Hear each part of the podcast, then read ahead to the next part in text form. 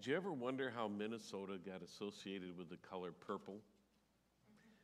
Did it start with St. Urho, the Finnish counterpart to St. Patrick, whose color is purple? You know, there are a lot of Finns in Minnesota. There's even a St. Urho statue up north in Menahga. Or did it start with the Minnesota Vikings uniforms? A lot of Vikings fans in Minnesota. Or maybe it truly became Minnesota's color when Prince came out with Purple Rain. However, it began, I bet that Minnesotans have more purple clothes than anywhere else in the country. Raise your hand if you own something purple. I thought so. Well, just be thankful we didn't live in the time of Jesus. If you think your $200 Vikings uniform jersey was uh, a lot to pay, back then, in the time of Jesus, the only people that could afford purple clothes were royalty. See, to get the purple dye, you had to extract the mucus from the murex sea snail. Actually, not a murex sea snail, but 10,000 of them to make enough dye to color one piece of clothing a deep Viking's purple. No wonder purple cloth was worth so much. Well, keep that in mind when you hear the story of Lydia, a seller of purple cloth. It's found in the 16th chapter of Acts. Paul and Silas and Timothy are travel- traveling to Greece, telling the world about Jesus. From Troas, we put out to sea and sailed straight for Samothrace, and the next day we went to Neapolis. From there, we traveled to Philippi, a Roman colony and the leading city in that district of Macedonia. And we stayed there several days. On the Sabbath, we went outside the city gate to the river, where we expected to find a place of prayer. We sat down and began to speak to the women who had gathered there. One of those listening was a woman from the city of Thyatira named Lydia, a dealer in purple cloth. She was a worshiper of God. Now, two things to note right away. Lydia is not from Philippi, that's in Greece. She's from Thyatira, which is in Turkey. She is 400 miles away from her hometown. And she's dealing in purple cloth. This is like saying that, that she's a dealer in, in some really expensive stuff like diamonds or gold or eggs. I mean, this is, this is expensive stuff. Not an ordinary person. Don't picture a, a, some kind of peasant sitting with a basket of, of purple. Instead, picture a bold businesswoman traveling to a distant city to make her fortune in luxury goods. Now, also picture her as a believer in God. Not Jesus, she hasn't heard about Jesus yet, but she is a woman open to God. It continues. The Lord opened her heart to respond to Paul's message. When she and the members of her household were baptized, she invited us to her, to her home. If you consider me a believer in the Lord, she said, Come and stay at my house. And she persuaded us. As she is the one issuing the invitation for this group to come to her home, it appears that, that she runs her household just like she runs her, her purple business. And her witness led to her whole family being baptized, all there in the household. Now, after this, Paul and Silas are attacked by the crowds, and thrown into jail for their work for Jesus. But that doesn't faze Lydia. Verse 40 says that after Paul and Silas came out of prison, they went to Lydia's house, where they met with the brothers and sisters there and encouraged them. Then they left. Unafraid of the crowds, who rioted and had Paul and Silas thrown into jail, Lydia's home becomes a meeting place for the Christian brothers and sisters in Philippi. Her bold witness and her courage impacted her household and her church. Though she was never known as a pastor or as a, an evangelist or as a Bible teacher.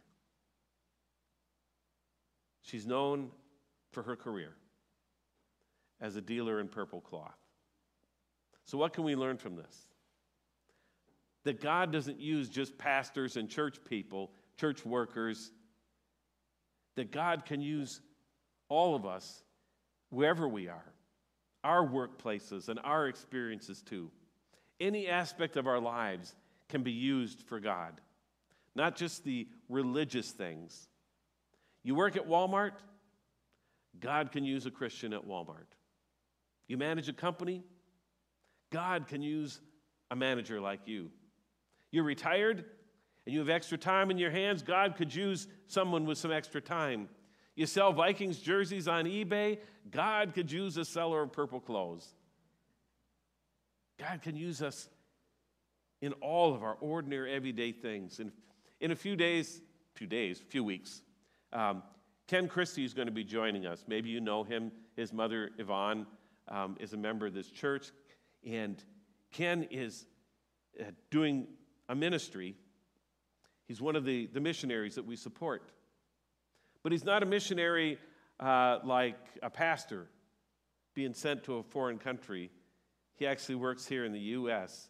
He works through the navigators, and Ken's ministry is business as mission work. He helps people like Lydia to see their work as their ministry. In one of his newsletters, he asks this question What do a tree service, a thrift store, and an all women fitness gym have in common? The answer is the bottom line, the triple bottom line, he says.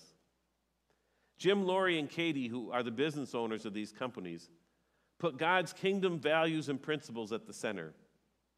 So they view their businesses not just as places to make money, but as places to make disciples and to make a difference. All of these businesses are in a two square mile area uh, filled with refugees in the Detroit, in, over in Detroit. That area is, has 30 different languages that are spoken. It's tough enough to make a profit, he says, but, but making disciples in that context takes a huge amount of time, perseverance, prayer, and love. But they all keep plugging away to faithfully proclaim Christ where the soil is parched. And they do it through their everyday life, their work, and all. What we do here at church is important. But God will never transform the Hastings area in one morning a week, or a Sunday morning and a Wednesday evening, or any number of days here at the church, because a lot of people will never walk into this building or any church building. They'll be down by the river, like Lydia.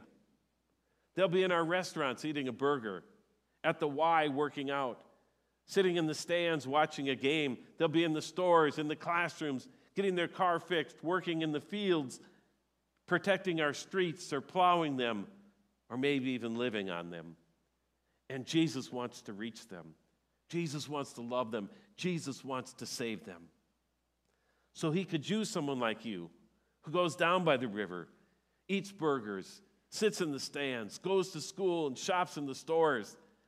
Whether you're wearing purple or not, God can use someone like you to accomplish his purposes because you are not just a farmer, a teacher, a, a nurse, a mechanic, a retiree who happens to be a Christian. You are a servant of Christ who happens to be a farmer, a teacher, a nurse, a mechanic, a retired person. Wherever you go in your daily life, you are an ambassador for Christ. You are a missionary. I love the way that the message version of the Bible puts the first couple of verses of Romans. It says, So here's what I want you to do, God helping you. Take your everyday, ordinary life, your sleeping, eating, going to work, and walking around life, and place it before God as an offering. Embracing what God does for you is the best thing you can do for Him. Don't become so well adjusted to your culture that you fit into it without even thinking.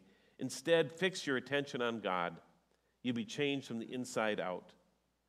Readily recognize what He wants from you and quickly respond to it. Unlike the culture, culture around you, always dragging you down to its level of immaturity, God brings out the best of you, develops well formed maturity in you. Take your everyday, ordinary life, your sleeping, eating, going to work, and walking around life, and place it before God as an offering. That's what Lydia did. What Jim and Lori and Katie are doing, and what you and I can do too. God can use someone like you. The letter to the Colossians puts it this way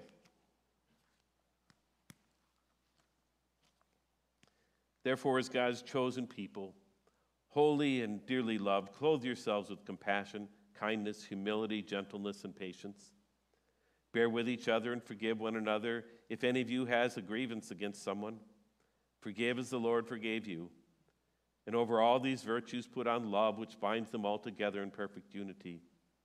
Let the peace of Christ rule in your hearts, since as members of one body, you were called to peace, and be thankful. Let the message of Christ dwell among you richly as you teach and admonish one another with all wisdom, through psalms, hymns, and songs from the Spirit, singing to God with gratitude in your hearts. And here's the key and whatever you do, whether in word or deed, do it all in the name of the Lord Jesus, giving thanks to God the Father through him. And then it goes on to to give specific instructions for the different whatevers that we find ourselves doing. He gives advice to husbands and wives and children and parents and, and even slaves. And I know it's kind of jarring to, to hear Paul talk about Christians who happen to be slaves. But remember, it was often those who were low and left out by society that responded to the message of the gospel. And while Paul has no power to give slaves their physical freedom, he does give these Christians dignity and purpose. He says later on in that chapter, Whatever you do, work at it with all your heart, as working for the Lord, not for human masters, since you know that you will receive an inheritance from the Lord as a reward. It is the Lord Christ you are serving. Over the years, slave masters have tried to, to twist this around and tell slaves that it was their duty to serve them as if they were Jesus. But that's not what Paul's saying. Paul is saying when you realize no human is your master, not even slavery can control you. The human, the human master wants you to work for them but you can choose to do whatever you do for the Lord instead. You are not a slave who happens to be a Christian, you are a servant of Christ who happens to be held in slavery. Now, you and I don't have any idea what, what it's like to have been a slave back then. But maybe you feel like you're a slave to your situation, a slave to your job, a slave to your schedule, a slave to your health situation, a slave to your finances. The Bible says no matter what your situation, you are free to be something more. You can take your situation, whatever it may be, and be in mission for Christ. I was talking with uh, Isaiah Curtis, who is uh, one of the volunteers with our student ministry. He works at Olive Garden.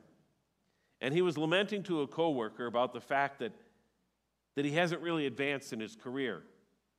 A 17 year old student with no training or experience can walk off the street and get the very same job he was doing. The coworker said, Well, just imagine how I feel. I'm doing the same job and I'm 33. And I understand the frustration. But I wonder how she might feel about herself if she looked at herself not just as a worker for Olive Garden, but as a worker for Christ, strategically disguised as an Olive Garden server. Now, that doesn't mean that Olive Garden is going to let you hand out Bibles or, or start uh, bursting into praise songs. But when we do whatever we do and offer it to Jesus, even if it's waiting on tables or walking by the river, we can be in service to Christ and a witness to our Lord. So ask Jesus, how do you want me to do my work today? How can I make my everyday, ordinary life, my sleeping, eating, going to work, and walking around life an offering to you, God? And if you need a little help here, I've got a deal for you. Jeff Davis has agreed to lead a new ministry here at Resurrection. And it's so new, it doesn't even have a name yet. Maybe it would be called the, the Hands of Service, or Here I Am, Send Me, or Ordinary People Doing the Ordinary Things That God Needs Done. But, but here's the idea you sign up to receive a notice when there's a need.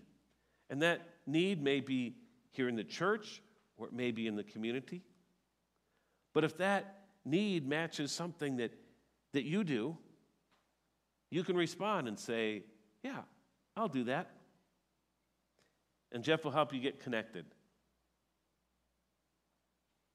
Now, you may think, well, you know, is this just for people that have extra special skills or something? Not really. It's really whatever you bring to the table. Um, maybe you drive. Um, there are people who walk here to church, and it's pretty cold out there in days like today. Maybe you could drive them.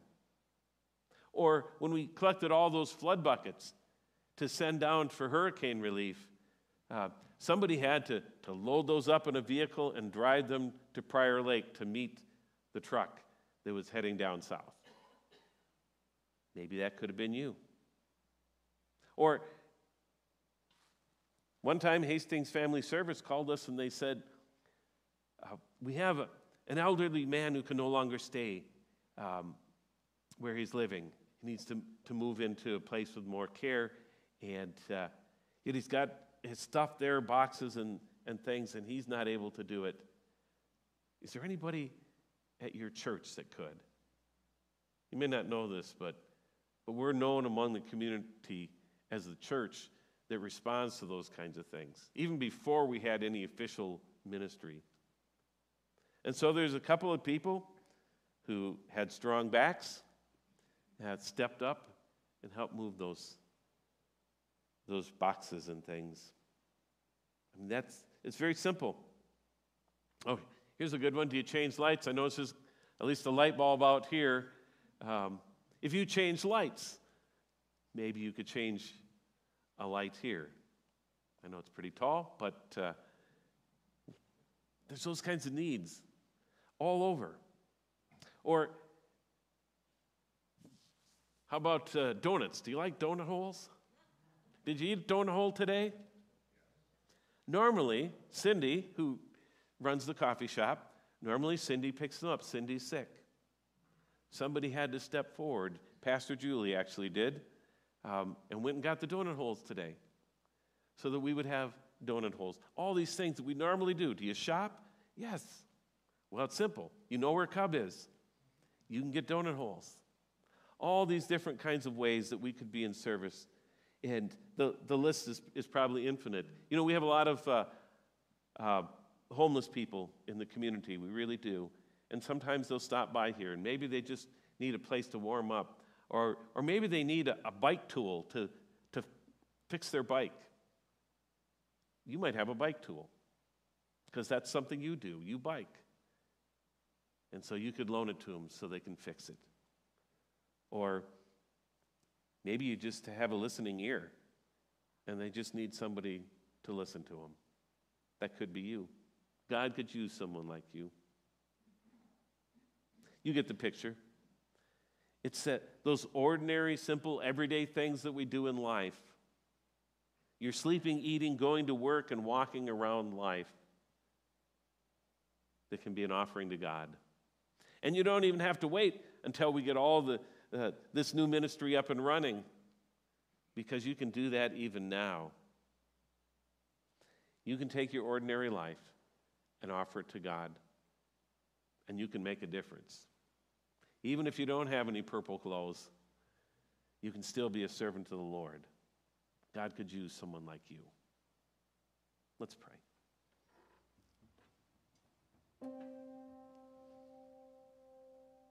God, sometimes we, we overthink things. We think there is our faith life and there's our regular life. We think that, that there's our, our spiritual gifts and talents, and, and then there are the ordinary things that we do and our abilities there. But you see them all as one. You see our whole entire lives and you say, You are mine. And all that you bring to the table can be an offering. So, Lord, help us to look at our life that way. Not to, dis- to be discouraged or to, to feel that we have no way to, to be in ministry, but help us to see our everyday life as ministry for you when all that we do in word or deed, we do it in the name of the Lord Jesus Christ. Thank you, God. Thank you for making us as we are and giving us the experiences that we have and, and the work that we have to serve you and those around us. So, in your name we pray. Amen.